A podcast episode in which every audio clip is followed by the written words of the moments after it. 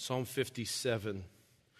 I'm really eager to share this incredible song uh, with you from God's Word. Psalm 57, let's start by reading it. Uh, I'll read the superscription to you, which says, For the choir director, set to Al Tashet, a miktam of David when he fled from Saul in the cave. Be gracious to me, O God. Be gracious to me. For my soul takes refuge in you, and in the shadow of your wings I will take refuge until destruction passes by. I will cry to God Most High, to God who accomplishes all things for me. He will send from heaven and save me. He who reproaches him, who tramples upon me, Selah.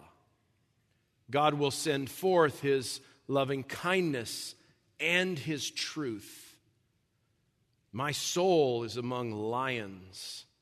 I must lie among those who breathe forth fire, even the sons of men whose teeth are spears and arrows and their tongue a sharp sword.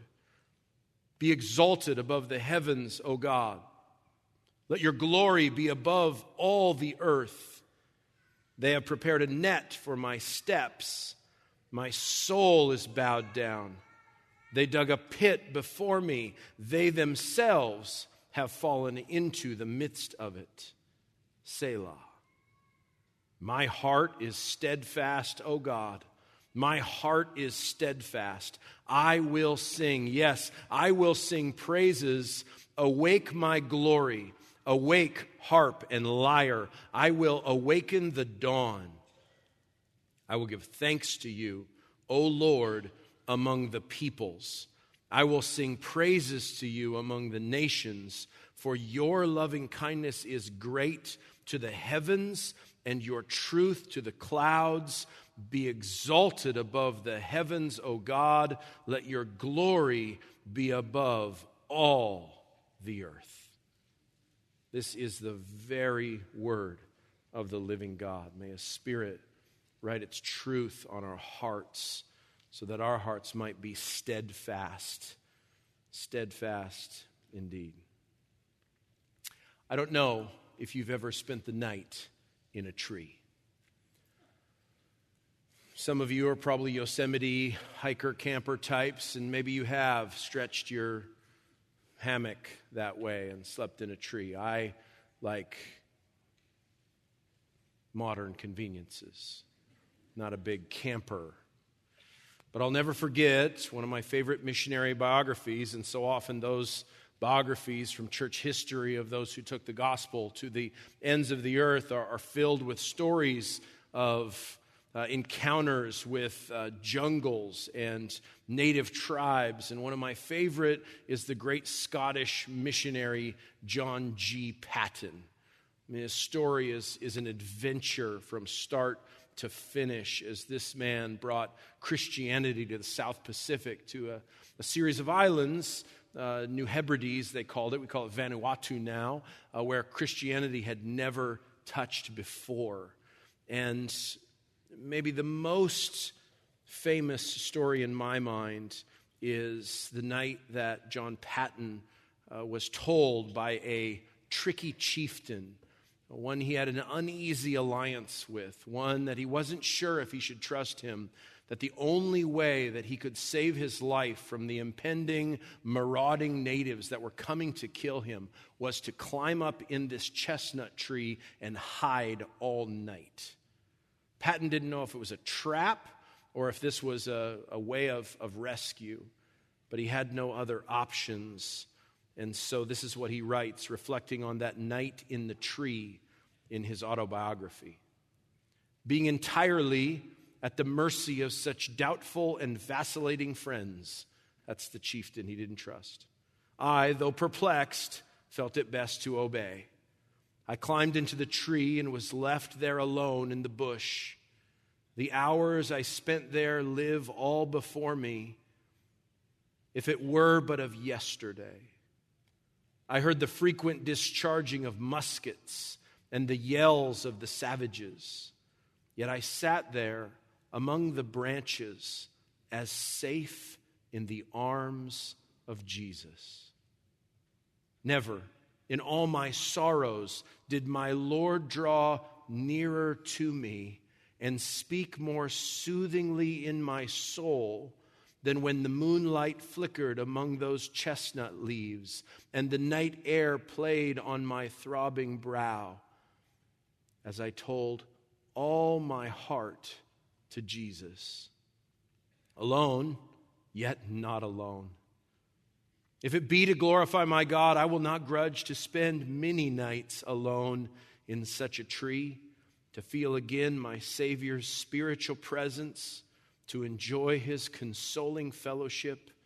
If thus thrown back upon your own soul alone, all alone, in the midnight, in the bush, in the very embrace of death itself, have you a friend that will not fail you then.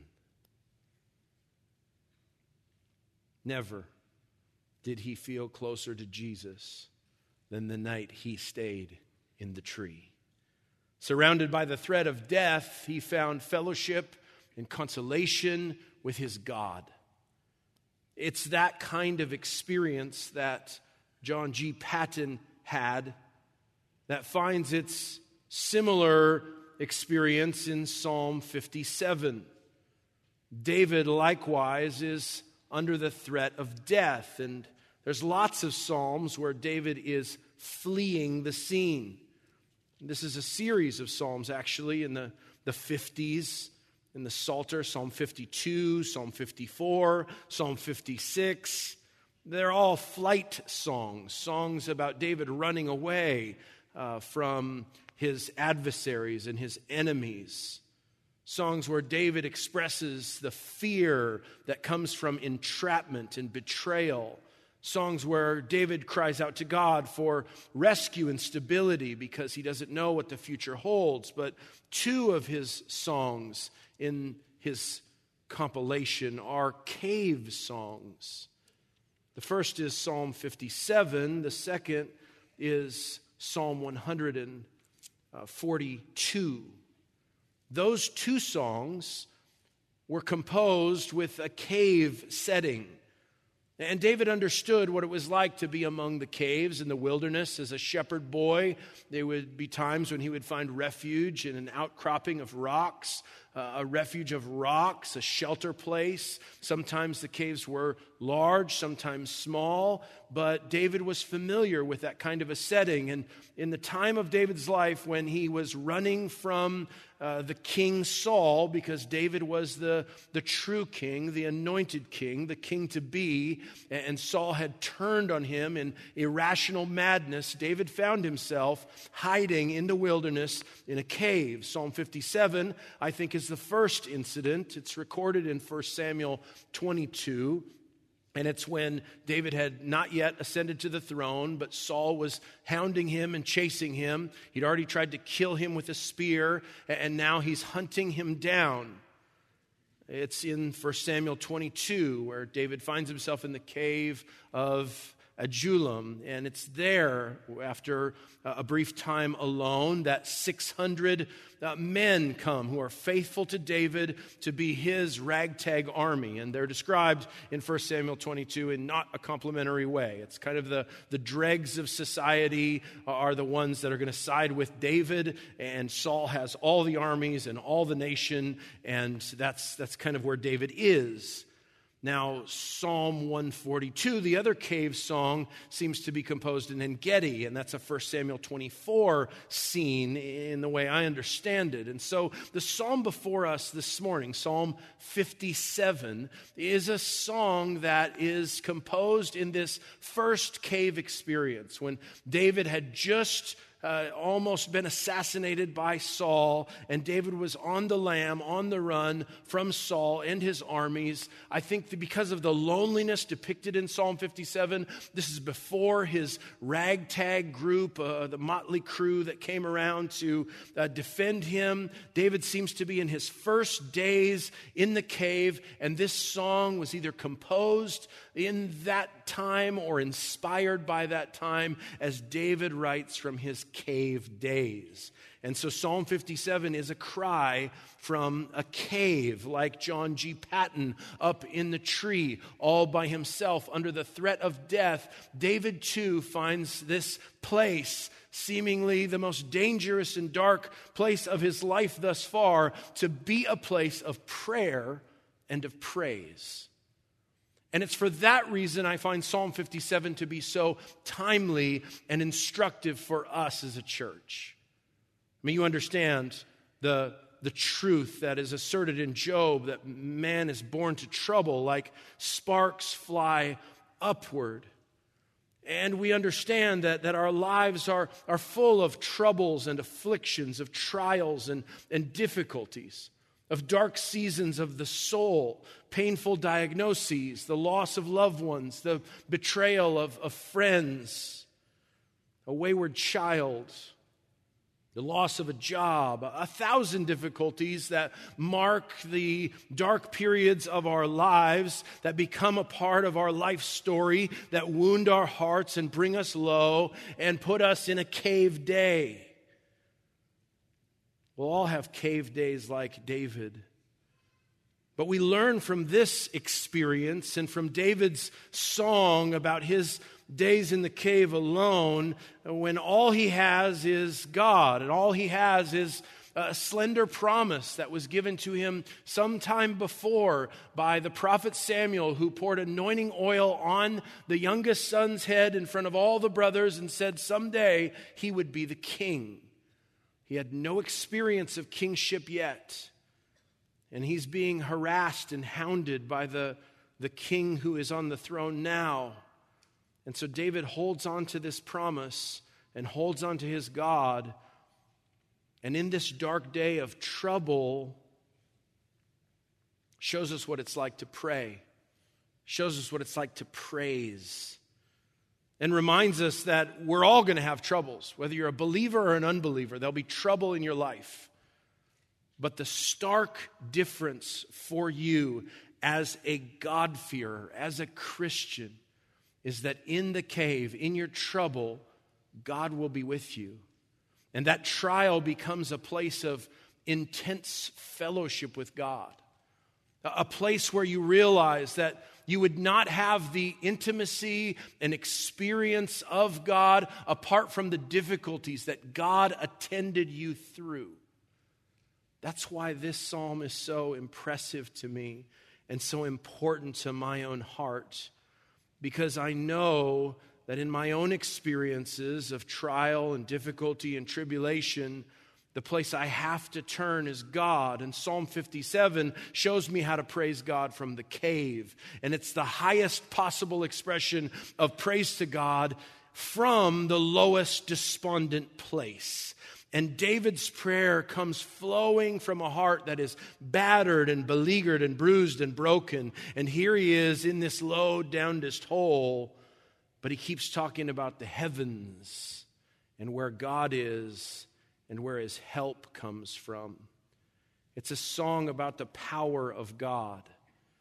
The first half of the song is all about pray, prayer. It's just a, an expression of, of desire for rescue, of who, what he knows about God. And then the second half of the song is just this outbreaking of, of praise that comes forth from David that's almost without compare in all the Psalms. It's exuberant and musical, and uh, you can almost hear the volume increase in the second half of this song. And so that's how we need to look at it. We need to look at this, this cave day prayer and praise as instructive to us and how to do both of those things. And I think we'll learn two things. Number one, in verses one through five, here's your outline prayer is grace based and God focused. That's what we see from David's prayer. Verses 1 through 5. Prayer is grace based and God focused. And then quickly we'll look at verses 6 through 11, which is that praise is powerful. And I'll show you what kind of power praise has and prophetic. Praise is powerful and prophetic, verses 6 through 11. So let's go with David in his cave and let's learn how he went from palace to wilderness, from attending to the king by being hounded by the king. How David went from being a courtier to a caveman, and how this cave was transformed into a chapel because David held on to a promise that he knew God would be faithful to deliver him. And let's prepare ourselves for those same kind of days. Maybe you're in those days right now, and you need to learn to pray and praise God accordingly so that you'll have his presence and his joy and his fellowship. Let's look at verses 1 through 5. These verses are so rich. There's so much truth there. Let's dive in. Prayer is grace based and God focused. Verse 1. David starts by appealing to God's mercy. Verse 1 says, Be gracious to me, O God, be gracious to me, because, or for, that's an explanatory kind of word my soul has taken shelter in you, and in the shadow of your wings I will take shelter until destruction passes by. David begins his prayer by teaching us something. And that something is that we begin every prayer at deficit, as debtors. David has real needs, right? Like the throne would be a nice answer to prayer. Not being in a cave, going back to the palace and having Saul, you know, nicely step aside. That, that would be a wonderful outcome for David. But that's not where David starts. David begins by appealing to the reality that anything that comes is going to be purely a result of the grace of God because David understands that he is an undeserving sinner and God is a holy and righteous judge. That's what grace based prayer is all about. And at the outset of any ask, of any request, of any prayer, of any petition, we need to be mindful of the great debt we owe to God. I mean, that's why we pray to Him it's not why we just have good thoughts within ourselves, but we actually ask God, and we ask God on the basis of his character and our lack. Be gracious to me, David says two times. Be gracious to me, O God to highlight the significance of this grace, to show that he doesn't deserve the rescue, the salvation, the promises that he's about to claim, that he's about to ask for. David shows that he's a debtor to grace. The prerequisite to any cry for salvation is a recognition of mercy, a plea for grace, all prayer is based in grace. And so, as David asks for a shelter in verse 1, and repeats that word shelter or refuge in your Bible in verse 1 because my soul has taken shelter in you. David, finding himself in a proper cave, it's going to be a, got to be a big one because there's going to be 600 soldiers in there with him. This cavernous experience, he already has a shelter. So, why is he asking God for a shelter? Well, I think the key is in this word because my soul has taken shelter in you. David is recognizing that the roof of the cave is insufficient, that the, the human kind of elements or provision that's around him, the, the sturdy walls of this, of this enclave, is not ultimately what's harboring David, what's sheltering David, what's protecting David, what's protecting David on the most ultimate level, on the soul level, is that he is sheltered in God himself. And so he says, In the shadow of your wings, I will take shelter. This prayer for grace and this request for shelter, this grace based prayer for protection is rooted in how David thinks about his soul and how David thinks about his God. One of my favorite Old Testament professors, Daniel Block, he taught me to not call the Old Testament the Old Testament. He gets kind of scoldy if you say Old Testament. He calls it the First Testament. And you, you understand that, right? It helps alleviate the confusing and inaccurate idea that the grace of God is, is found in that New Testament. But you understand that the appeal to grace that David makes and the, the seeking after salvation and refuge is, is the very heart of First Testament theology. Lamentations 3:22 it is of Yahweh's mercies that we are able to not be consumed because his compassions fail not. And so, David, grabbing onto this imagery, poetic imagery of wings, wings are not something we think of as very sturdy and impressive, right? Yet the poets in the Psalms love to use that image of, of the wings of God. The idea is a hawk flies over and the little chicks get under the mother hen's wings and she shelters them and protects them. But when we think of wings, we're not very impressed. If I went to the gym, it should be weird, and you saw me there lifting weights, you wouldn't say, you know, nice chicken wings. It would be offensive. We don't think of wings as strong, but if you take this verse in its language and in its theological disposition, you see a appeal for mercy in verse 1, a request for this shelter he finds in God in the shadow of God's wings, and then this unusual phrase until destruction passes by. Well, to me, that sounds like Exodus language. And if we're talking about sheltering wings and mercy, in David's experience of theology, in Israelite worship, there is one sacred piece of furniture where all those things come together. And that's the Ark of the Covenant. Right? That most sacred piece of Israelite furniture. It's a box that's gold laden. No one was to touch it. They carried it on poles, only the high priests. It had on the top of it a mercy seat where the sprinkling of the atonement blood would take place for the forgiveness of sins. But do you remember what was on top of that lid? There was seraphim, wasn't there? Cherubim. There was, there was angelic creatures that looked like bulls with massive wings that went over covering the Ark of the Covenant. This isn't some weak winged kind of picture. These are powerful creatures that attend the very presence of God, whose wings signify the protection and covering and the necessary atonement and mercy that is found at the altar seat, at the mercy seat of God.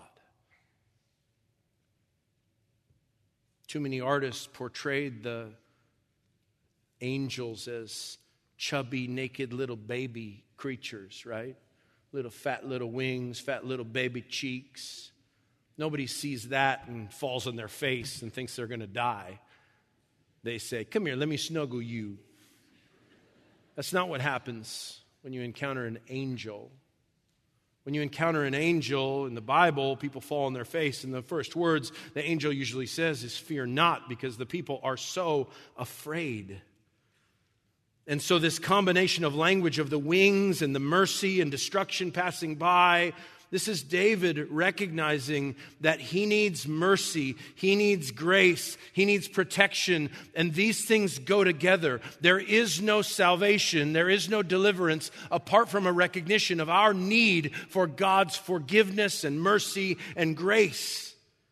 And that comes together with the theology of the atonement that finds its fullest and final expression in the ultimate sacrifice of Christ on the cross.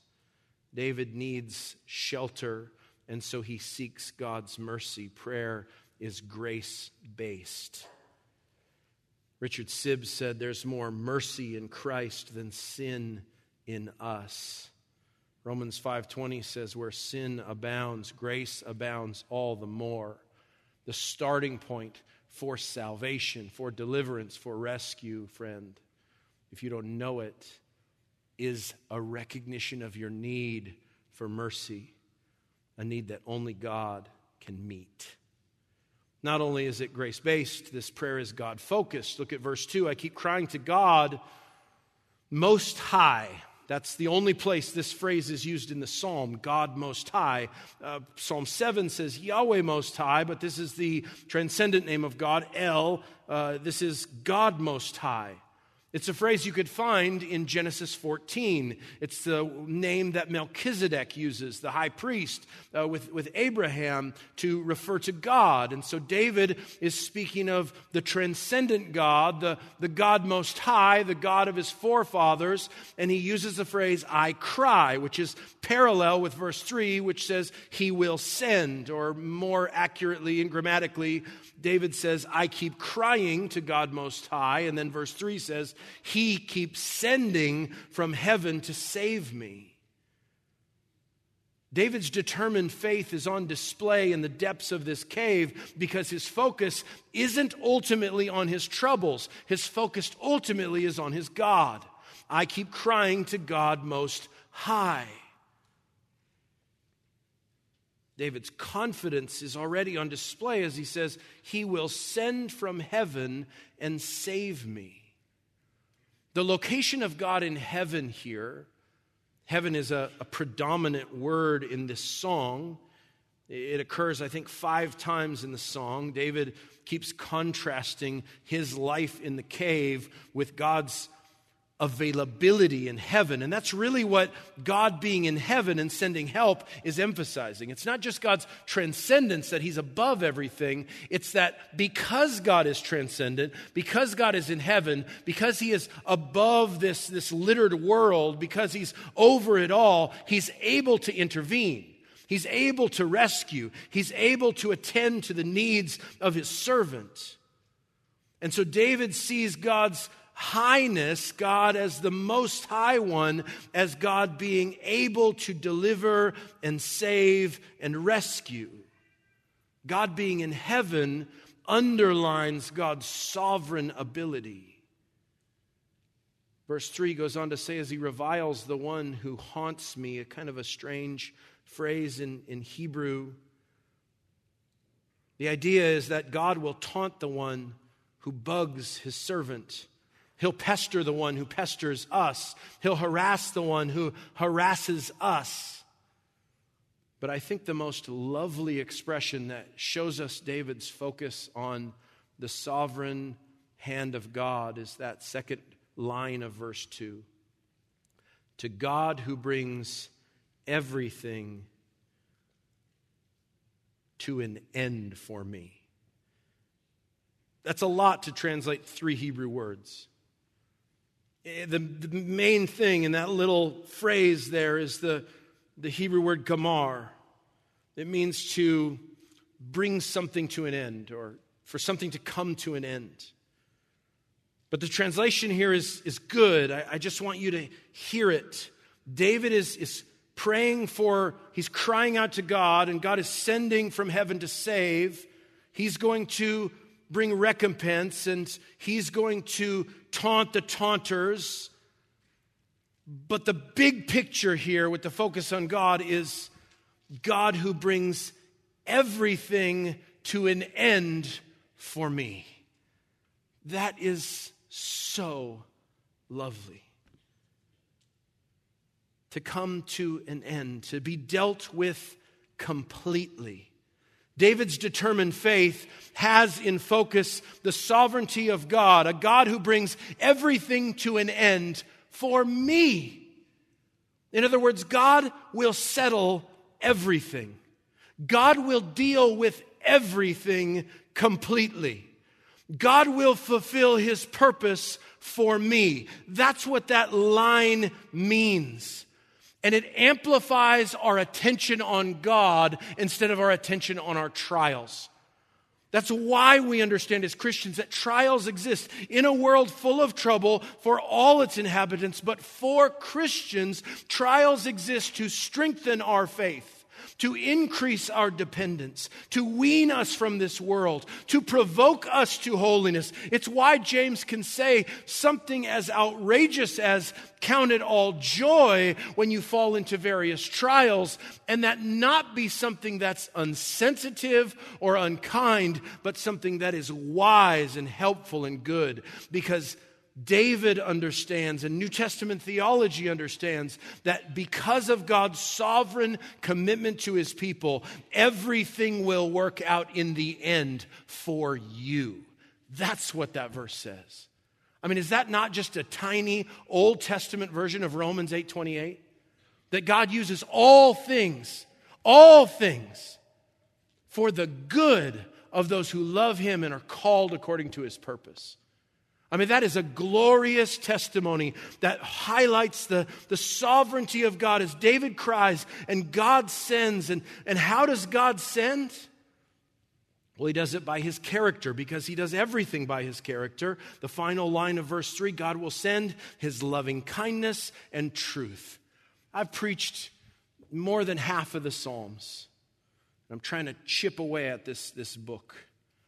And I will never tire of explaining the two most commonly paired duos in the Psalms loving kindness and truth. It would get repetitive if it wasn't the best news ever. Loving kindness is Hesed. The, the truth of God on display there is so often right next to his loving kindness, emet, truth. It's a duo. And I love a dynamic duo, especially this dynamic duo. I'm a fan, and this is one of my great weaknesses, of the association, uh, the National Basketball Association. And you can, th- those who've studied the game carefully, because if you can't play that well, you just study the game carefully understand that there's been some historic duos. I'm talking about a one two punch. Players who feed off of each other, who make each other better, who complement each other with their strengths.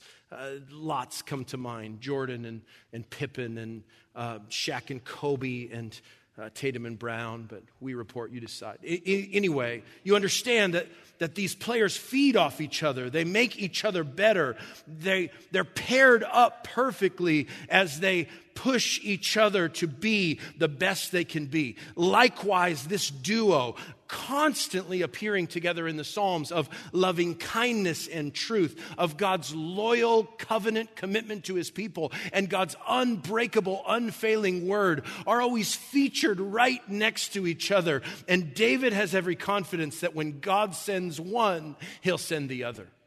Because the covenant love of God says that God's commitment to you is unbreakable. The faithfulness or truthfulness of God says that He can't change that so that you can have assurance of God's love and God's faithfulness because this is an unbreakable commitment and an unfailing promise that go together.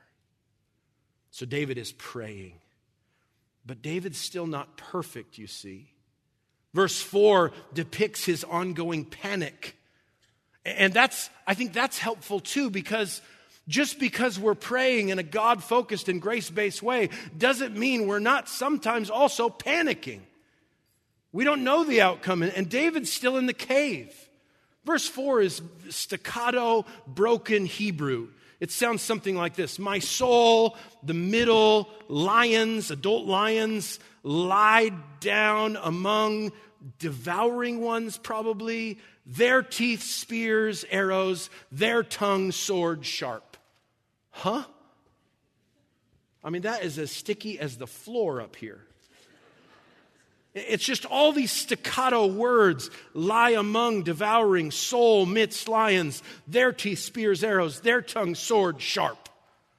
It's almost like a racing heartbeat as David feels the, the enemies encroaching around his hiding place. And what's interesting is this isn't just the threat of death, it's seems to be mostly focused on the, the threatening power of their words. Of all the things that David's enemies can do to him chop off his head, keep him in the wilderness, throw him in a pit. It seems to be their slanderous gossip that bothers David the most. Verse 4 depicts his ongoing panic, and the cause for his distress is this rapid poetry is frantic and disjointed, and it displays David's misery and chaos because prayer isn't for when everything has been resolved. Prayer is for the midst of that. But what's in the midst of it for David seems to be how much it bothers him, all the lies they're speaking about him. And if you've ever been lied about, you understand this. I mean, that's what 1 Corinthians 4, we read it for the scripture reading, was all about. Apostolic indignation about the rumors and the lies that were being assailed against a man of impeccable integrity. The Apostle Paul wasn't perfect, but the Apostle Paul had a clear conscience. And David likewise is so disturbed that his enemies are speaking words that are so destructive. This is a common experience for those who serve the Lord. You know this. Spurgeon understood this in his day. He was written about in the press constantly, maligned, scrutinized, criticized. And when he ran into a verse like this, it would impact his heart. This is what Spurgeon said Malicious men carry a whole armory in their mouths. They have not harmless mouths whose teeth grind their own food as in a mill, but their jaws are as mischievous as if every tooth were a javelin or an arrow. They have no molars, all their teeth are canine and their nature is canine, leonine, wolfish, devilish. As for that busy member, the tongue, in the case of the malicious, it is a two edged, keen, cutting, killing sword. The tongue, which is here compared to a sword, has the adjective sharp attached to it which is not used in reference to the teeth, which are compared to spears, as if to show that if men were actually to tear us with their teeth, like wild beasts, they could not thereby wound us so severely as they can do with their tongues. No weapon is so terrible as a tongue sharpened on the devil's grindstone. Yet, even this we need not fear. For no weapon that is formed against thee shall prosper, and every tongue that riseth against thee in judgment thou shalt condemn. Spurgeon gets it. The Apostle Paul understands it. David's praying about it. And his prayer turns from the most frantic, the most panic moment in this psalm, the most chaotic moment, to the chorus repeated identically in verse 5 and verse 11. Listen to the chorus of praise from a cave. Be exalted, O God, above the heavens. Let your glory be over all the earth. Spurgeon, after speaking to those malicious men with an armory in their mouth, moves right into these words before he's concluded his prayer, the good man interjects a verse of praise and glorious praise too, seeing it comes from the lion's den and amid the coals of fire. It's a simple little chorus, isn't it? Be exalted, O God, above the heavens. Let your glory be over all the earth. What does it mean? Well, if verse 3 was God's power on display, that He's all powerful, He saves from heaven, then verse 5 speaks of God's, not His power, but His importance. That's what exaltation is about. God is preeminent. We ascribe to him the highest praise. He is our focus. He commands our attention, our adoration. Our faith is fixed on him. Our concern is for his glory, his honor, his praise.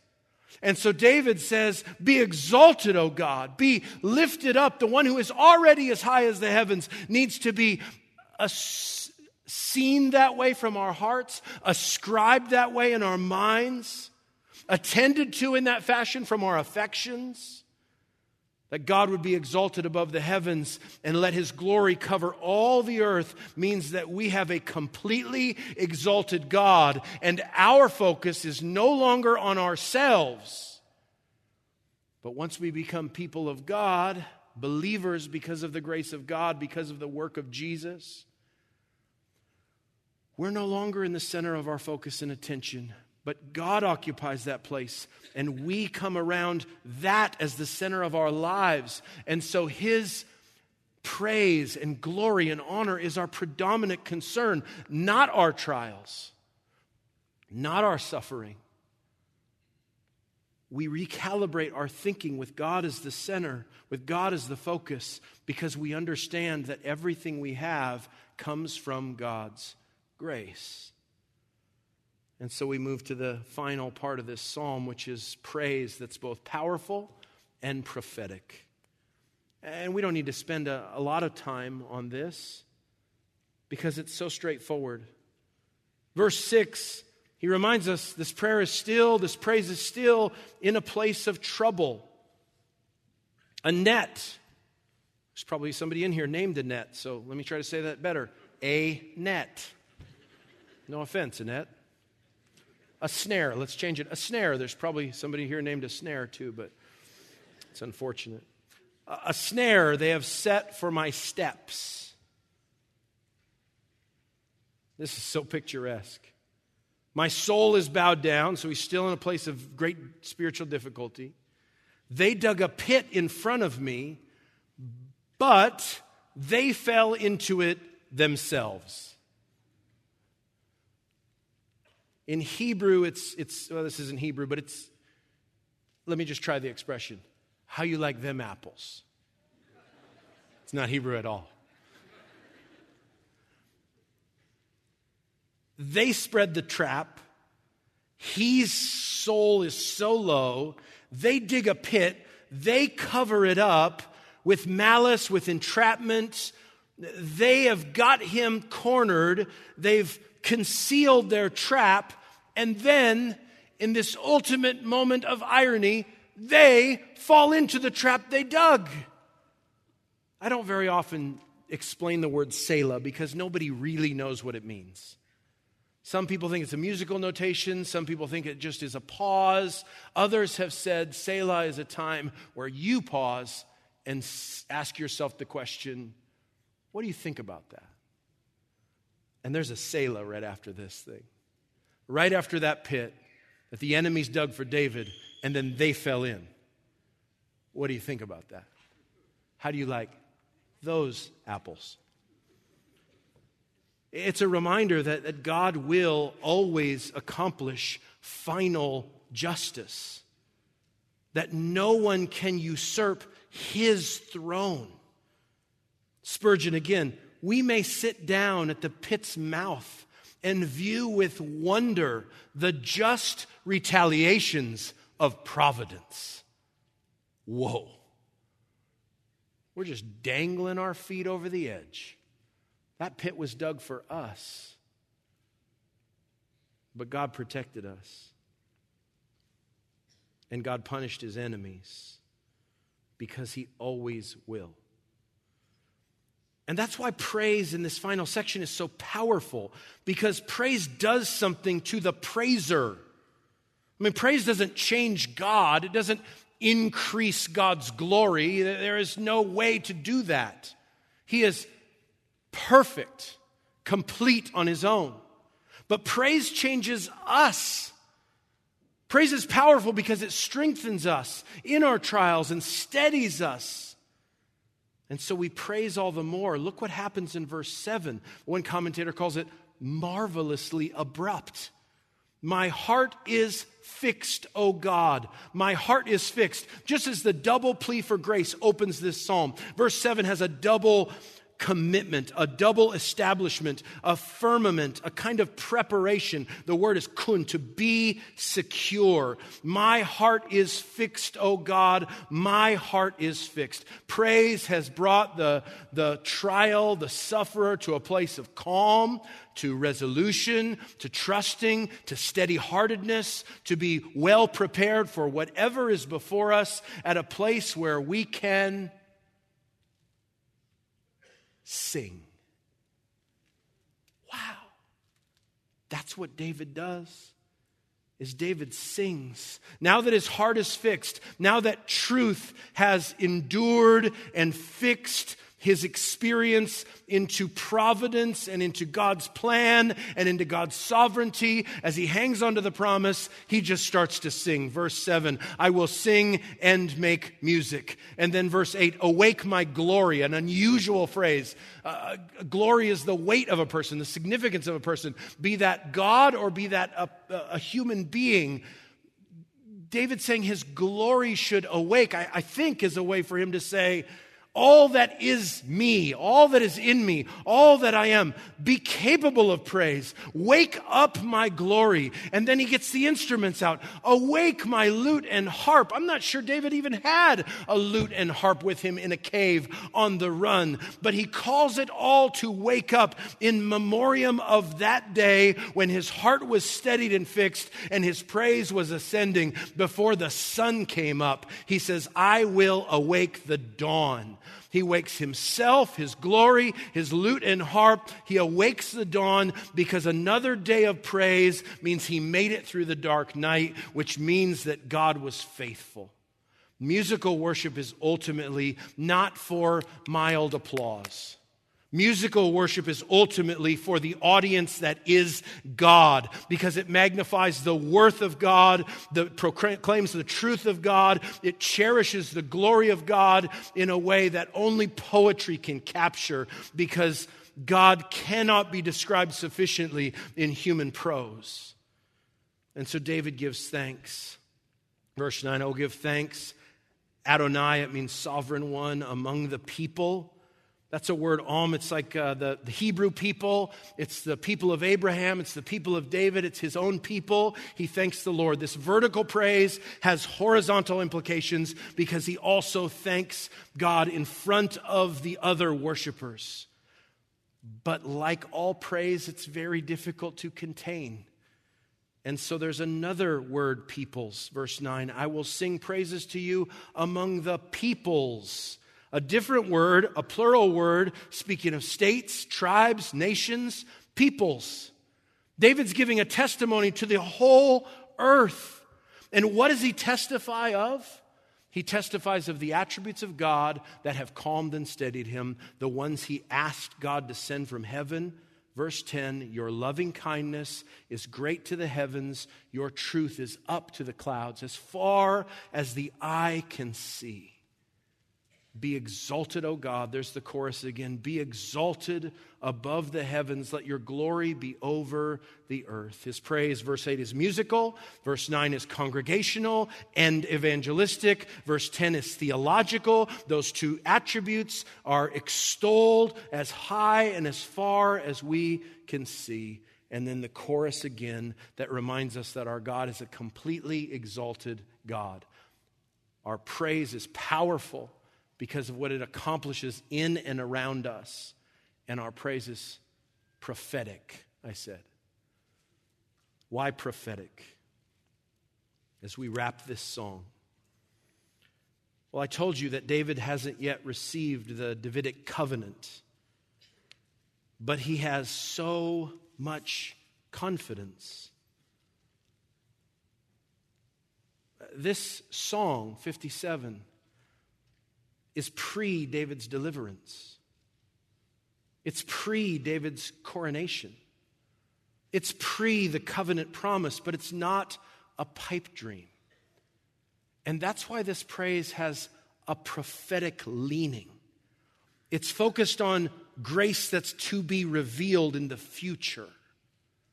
And, Christian, if David could hang on to that slender promise of a monarchy distributed by the prophet's oil, how much more can we hang on to the not slender but foundational promises that are ours in the gospel?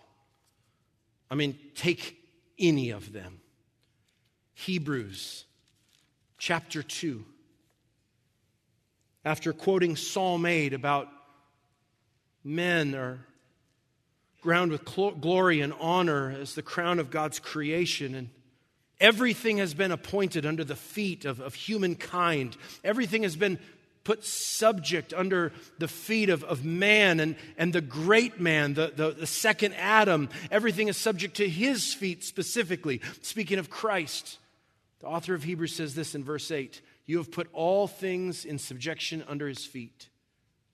For in subjecting all things to him, he left nothing that is not subject to him. But now we do not yet see all things subjected to him. Question Do, is, different question, is this world, look around at it, completely subjected to Christ? The biblical answer is yes, and not even close. And so we wait. We wait because we know that God's not finished and we hang on to the promise. That's what David was doing. That's exactly what we're doing. He will vindicate us, He will deliver us, He will rescue us. In the Middle Ages, there was a great desire to find a sea route to India for spices. The land route was too expensive, too laborious, too dangerous. But no one was sure there was even a way to go by, by sea. And so they, they sent ships down around the, what they thought might be a passageway below Africa. And they called it the Cape of Storms because no one ever survived. They weren't even sure it existed until one man, Vasco da Gama. What a great name. Vasco da Gama made it through and made it back to Lisbon and brought spices to Europe. And he opened that up, and they didn't call it the, the Cape of Storms anymore. They called it the Cape of Good Hope because one man made it through. If David could hang on to his slender promise, then we can hang on to our robust promise in the gospel because one man has made it through. Jesus sits at the right hand of God exalted. He intercedes for us. He loves you. He has a plan for your life. Give your life to him by faith. What he accomplished on the cross is the purchase of the grace that forgives us completely and brings us in fellowship with God. A fellowship that cannot be disturbed, whether we're up in a tree or down in a cave. In every trial, in every circumstance, with slander all around us, we look to God and we sing like David does Be exalted, O God, above the heavens, knowing that He is and knowing that He will be. And because Jesus is there, because one man made it through, we will be there also. And so we wait for the promise in all its fullness. And we cry from a cave, and we praise, and we experience deep, abiding fellowship with our God. Father, thank you for your truth. So much grace in your word for us, so much encouragement, so much help for the hurting, to exalt God in our troubles, to have our focus on Him is of extraordinary assistance. Father, I pray for any here that don't know you savingly. Would you open their eyes to the truth of the gospel? For once, may their, their focus finally be taken off of themselves and their desires and their circumstances. Recalibrate their perspective around the cross and the resurrection. Friend, if that's you I'm praying for, the prayer room is open to my right, to your left. Will you avail yourself to talk to some, somebody have them There's counselors over there. They'll explain the gospel to you, they'll pray with you. Go in there after service and have your spiritual needs addressed. And Father, to you, we say, Be exalted among the heavens, O God. Let your glory be above all the earth. In Jesus' matchless name, amen.